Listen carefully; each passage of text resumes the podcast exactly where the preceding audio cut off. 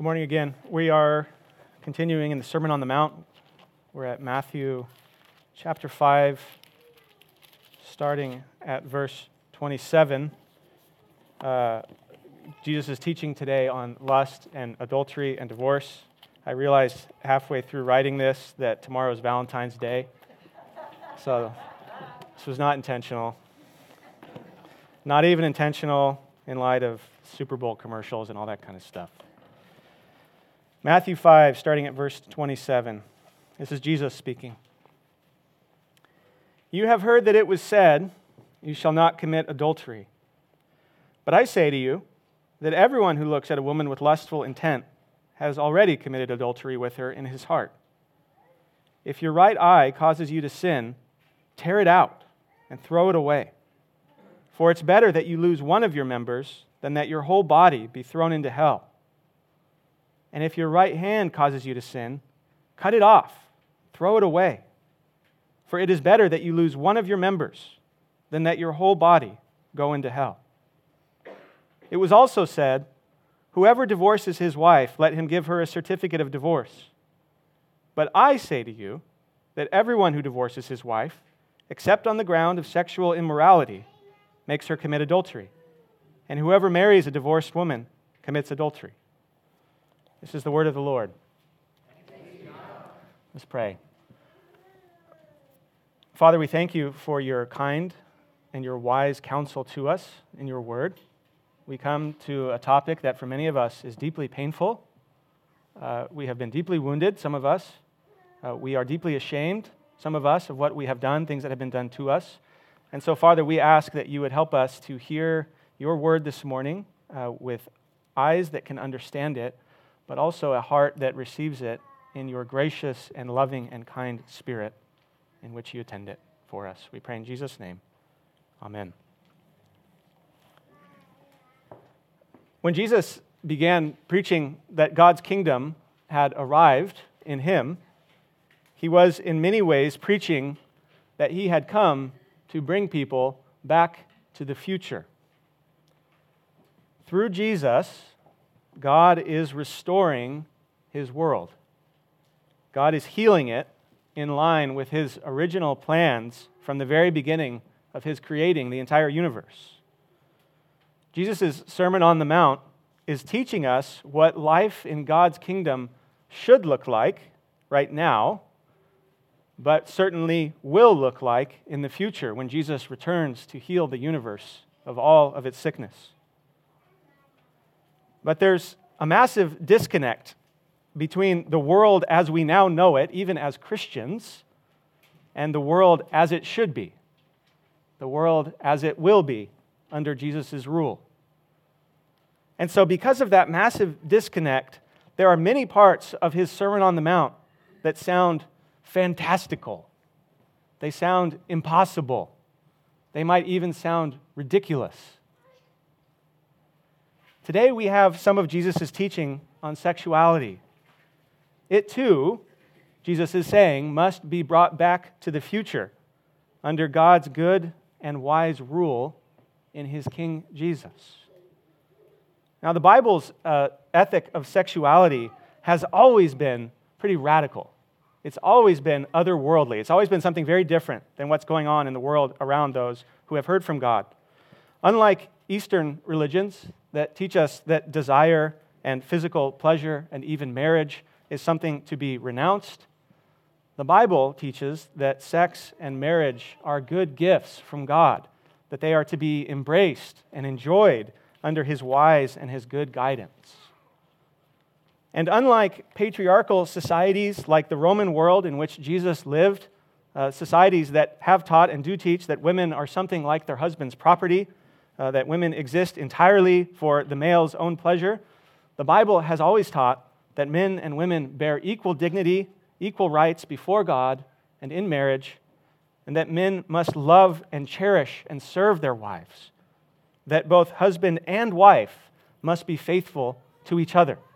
The Bible has no tolerance for any idea that boys will be boys. And so the Bible's teaching on sexuality has always been something very different. It's always been something very different. But that's particularly the case in today's world. Our world has a view of sexuality that the world has never seen before. It's been largely severed from any kind of transcendent narrative, any kind of transcendent reality. Sexuality has been severed from God, severed from children, severed from the past, severed from the future, even more and more severed from an actual physical person in front of you and with you. But even when it uh, includes two people physically together, uh, it has often been reduced to a bare act. A bare act between consenting adults who are exchanging and swapping, perhaps even taking and stealing the commodity of pleasure just in the moment. It's often been translated now into the central feature of personal freedom and fulfillment and expression. And so, what Jesus is saying here in the Sermon on the Mount sounds particularly bizarre in our world. It might even sound dangerous, hateful, bigoted, repressive. Many, many Christians, even today, have unconsciously absorbed the wider world's view and framework on fulfillment and expression and sexuality. And so, even for many Christians, this sounds ridiculous. It sounds impossible. It sounds dangerous. And yet, we need to remember as we dive into this that it really is good news. That Jesus wants what's good for us, that he knows what's good for us. In the ancient Roman world, this teaching about sexuality was truly revolutionary. It came like a hand grenade in the middle of a world of utter misery and oppression, particularly for women and children and slaves. In our world today, for all of our talk about progress, all of our talk about being on the right side of history, our pornographic, hookup, easy divorce culture has emotional and sexual and relational misery as far as the eye can see, particularly for the poor who bear the worst and heaviest consequences of the sexual revolution.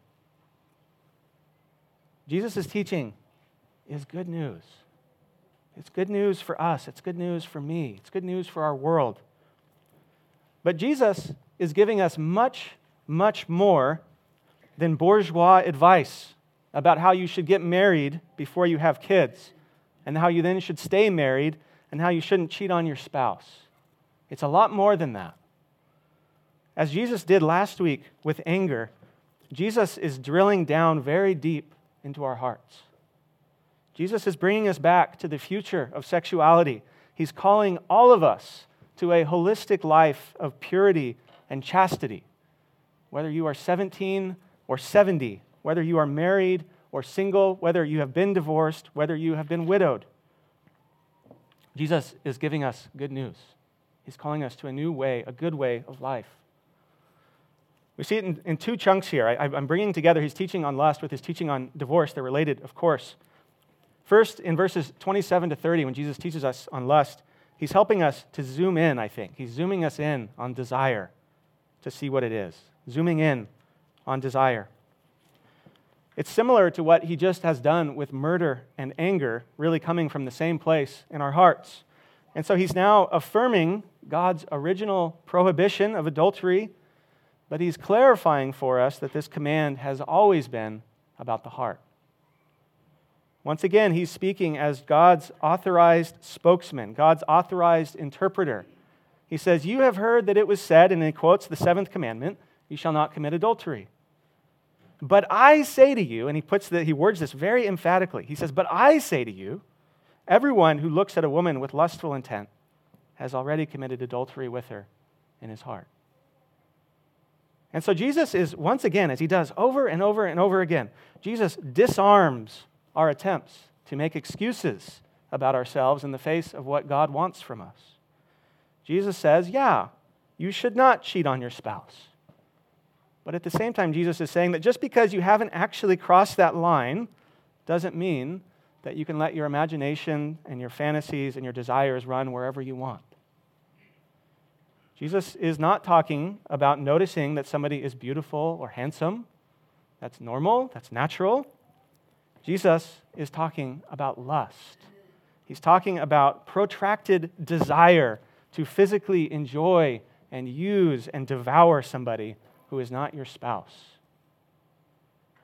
You might hear Jesus' warnings here about lust and think, what's the big deal? It's just in my head, or it's just on my phone. But just like anger, Jesus is deadly serious here. Jesus offers a very serious warning about decisively dealing not only with adultery, but also with lust. He takes sin very seriously. Verse 29, he says, If your right eye causes you to sin, tear it out and throw it away. It's better that you lose one of your members than that your whole body be thrown into hell. To make sure that we haven't missed the point, Jesus says pretty much the exact same thing again, except now he tells us to cut off a hand in case it's causing us to sin. Jesus is saying it's better to limp into heaven than to leap into hell. Now, Jesus is not literally saying that you need to pluck out your eyeballs, at the, because at the end of the day, lust is really a problem of the heart. It's not a problem of the eyeball or the iPhone. But his point is that we should take sin, even a sin that is apparently harmless, like lust, we should take it so seriously that we should be willing to make enormous and even very painful sacrifices in order to deal with it. And think about all the things that you use your hands and your eyes for every day. Think about how precious they are to you. Imagine how radical what Jesus is saying. He's saying that as precious as those things are, in reality, there's something even more precious that holiness, integrity, purity, love, service, chastity, these things are so much more important than even your eyes and your hands. With discreet and easy access to pornography in our world, Jesus' warnings are perhaps more urgent than ever. Are you really willing? Are we really willing to do what it takes to stop? Do we really need internet access at home? It sounds crazy. Many of us probably would rather give up our eyes than our internet. But we have to wonder do we really need it? Is Instagram really a good place for me or my kids to be spending their time? Do my kids really need smartphones? Do they really need iPads?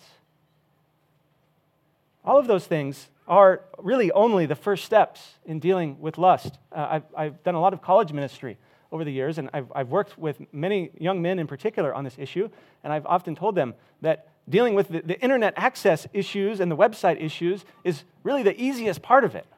It's not that hard to get rid of those things. Uh, it gets really hard when you're stuck with yourself. You're stuck with your own heart, your own patterns, your own desires, your own thoughts. And so, even though these are the only the first steps in dealing with problems like this, we do need to be really careful that we don't just blow off what Jesus is saying, uh, that we don't just write him off as being unrealistic and ridiculous. The whole point is that even what we believe to be the most precious to us is not nearly as important as obedience to God. Now, why is that? Why is obeying God so important? It's not only because lust trains us to selfishly devour and use other people as if they only existed for our own sakes. It's not only because pornography has all kinds of horrible effects on our brains and our relationships and our children. But most of all, Jesus is saying it's because there's real eternal danger.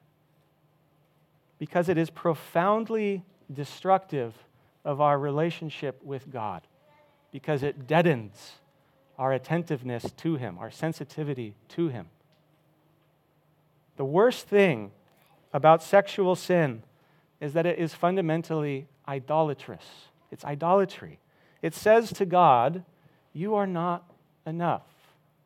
You're not generous enough. I know better than you what's good for me. Pleasure in the moment is better than joy in the life to come, we say to God. And so, twice in a row, Jesus warns us that left unchecked, something as apparently harmless as lust is actually leading us to hell. There's real danger. But also, behind Jesus' warnings, don't forget that even his commanding us to do these things, implicit within that, there's also real hope for change. Jesus would not be saying these things if he did not think that we could actually do something about this. We really can change. God's Spirit really can transform us. Please seek help if you need it. Come talk to us. Come talk to me. I'd be happy to help you. And so Jesus is zooming in on desire. He doesn't want us to uh, squiggle away and to think that we're fine uh, if we have what looks on the outside like a, a normal, functional marriage or sexual life.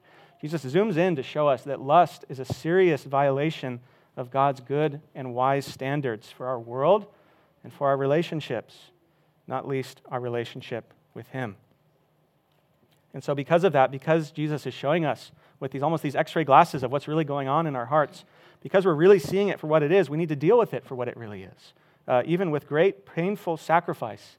St. Augustine, commenting on these verses, said, There is need for heroic courage here. There is need for heroic courage. Uh, we need to be reminded that a relationship with God, uh, attentiveness to God, a life with Him, a life of integrity before Him, that is something that is far more precious, far more valuable, far more pleasurable than anything else that this world has to offer.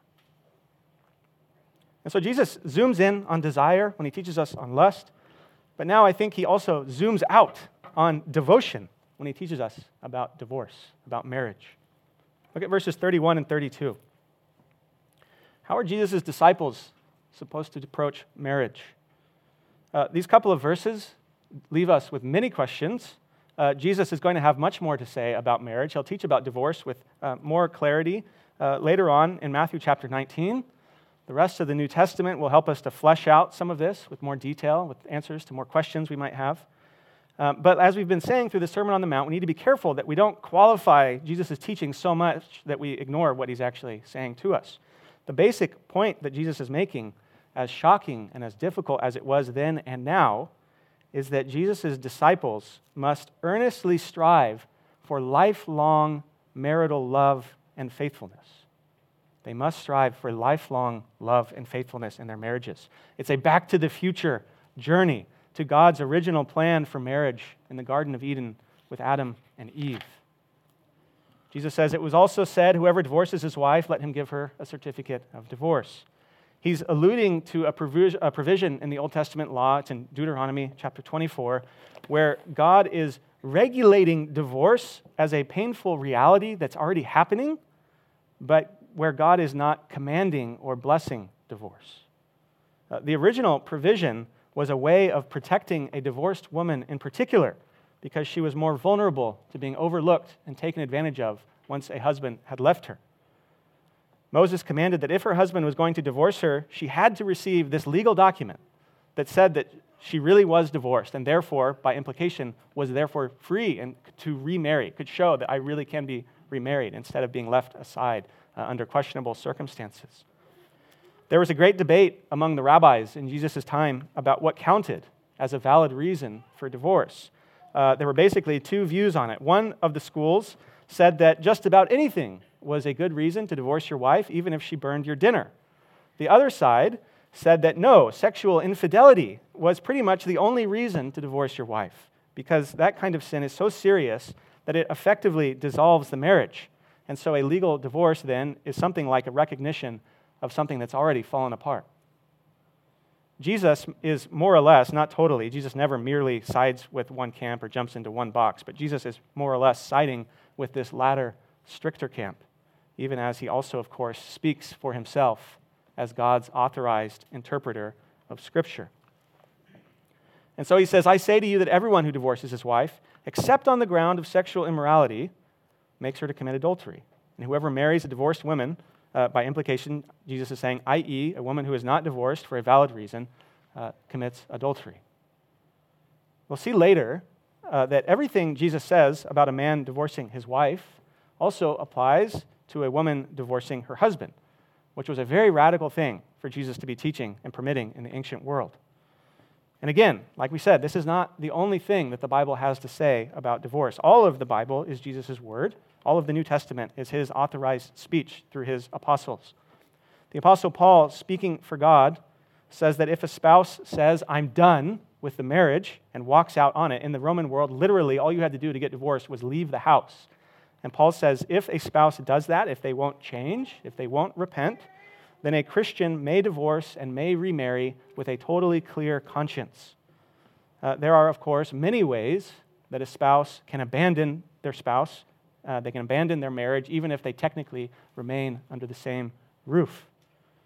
I also want to remind us that divorce is not the unforgivable sin. A lot of Christian churches today kind of treat it that way and sometimes explicitly, more or less, say that. Uh, we also need to acknowledge that there are many divorces that uh, may have originally happened for non biblical reasons, and yet, even so, there are a lot of reasons that they cannot be reversed. You cannot take it back for lots of different reasons. Uh, and we need to just acknowledge that and admit that. Uh, Paul acknowledges that in 1 Corinthians 7. And so, just like under the Old Testament, today, even for Christians under the New Testament, divorce remains uh, a painful reality that is sometimes permissible, uh, even as it's always very sad, even as there is always some kind of sin involved. Uh, it's not the unforgivable sin. But again, with all of those qualifications aside, we need to hear Jesus' main point. We need to hear Jesus' main point. Jesus' main point is that marriage is a lifelong commitment to one other person.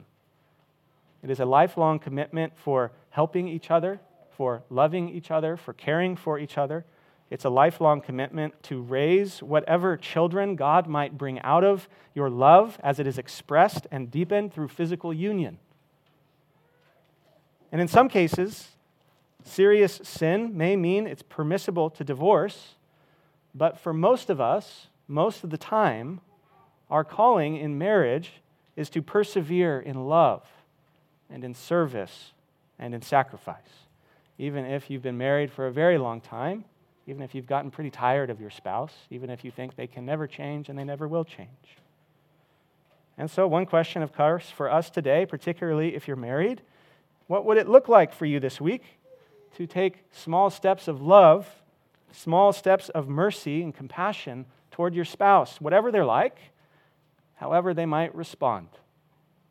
Jesus is saying, God will strengthen you and equip you to love your spouse, no matter what they're like. Marriage, for many of us, is very painful, very difficult, very lonely. Some of the loneliest people I know are married. And yet, Jesus calls and empowers us to love our spouses, even an unlovely spouse. And sometimes loving your spouse means saying no. Sometimes loving your spouse means filing church discipline charges. Sometimes loving your spouse means calling the police. A good marriage is a wonderful blessing from God. A bad marriage can be a terribly heavy cross to bear. It's one of the worst. And yet, as always, God loves to meet his people in the wilderness. God loves to shape us in the image of his son Jesus, who has already borne the heaviest cross before us. And so, in this radical, back to the future teaching on God's good plan for sexuality, we need to really understand that Jesus is not just saying no. I know on the surface it's a lot of no's, but every time the Bible says no, there's also a yes behind it. Jesus is not just saying, don't lust, don't cheat, don't get divorced. He is saying those things, but he's also saying yes. He's most deeply saying yes. He's saying yes to love for other people He's saying yes to treating other people as brothers and sisters to be cared for rather than used. And that's true whether you're married or not. It's true uh, whether you have been divorced or widowed. Chastity is not just something for people who are not yet sexually active. Chastity, uh, Christians have always understood, is something that all of us are called to practice. Purity of heart, sexual integrity is something that God strengthens all of us to live in, no matter what our situation is. And so Jesus is saying yes, but that's not all he's saying yes to. Most of all, Jesus, in his teaching on sexuality, is saying yes to life with God. Jesus is saying yes to life with God. For sexuality, the Bible is very clear, has always been one of God's most powerful and vivid ways of showing us what he's like, what God desires for his relationship with his beloved people. It's why it's so destructive. That's why it's so uniquely destructive when it goes wrong. Did you notice that when Erica read earlier from 1 Corinthians 6, uh, Paul did not say, don't sleep with prostitutes because it's exploitative, because you'll get a disease. Those are good reasons not to do it. Jesus, Paul says, don't sleep with prostitutes because your body is for the Lord. Your body is for the Lord. He says, You're not your own. He says, Your body, even from a sexual angle, is there for serving God, for knowing God, for revealing God to the world. And so, if you're a Christian this morning, this means that you've been united to Jesus. Paul said, You have become one spirit with him. You've been united to him in a way that is analogous to the union of marriage. Later on, Paul will say the same thing in another one of his letters. He'll say that the physical and emotional and relational union of marriage is a great mystery that refers to Christ and the church. And so, the other centered, love first nature of the sexuality of Jesus' kingdom, with all of its difficult and painful ramifications for the real horrors of lust, the real tragedies of divorce, this other centered, love first sexuality flows from and points to God's own sacrificial love for us in Jesus. The yes of horizontal chastity and faithfulness to each other is really most deeply the yes of love for God and love from God. He is perfectly faithful. He will never abandon you, He will never walk out on you. Let's pray. Father, thank you for your perfect, others centered, love first love for us. Your perfect faithfulness to us in all things. How easily we amuse ourselves with other things. We chase after other gods and lovers. And yet you persist in mercy and in grace and in peace. Lord, help us, heal us, cleanse us, and wash us from all of our shame uh, all of the things that have uh, been done to us, the things we have done to others. Uh, we carry the scars of those things our whole lives, all the way to death, and yet we look forward in hope to the resurrection, knowing that our bodies are really for you. That you will raise us up in perfect wholeness and integrity. Help us, Father, even in this life, to begin to live in light of that as much as we're able, uh, in the joy that comes from knowing how faithful you are to us. We pray in Jesus' name. Amen.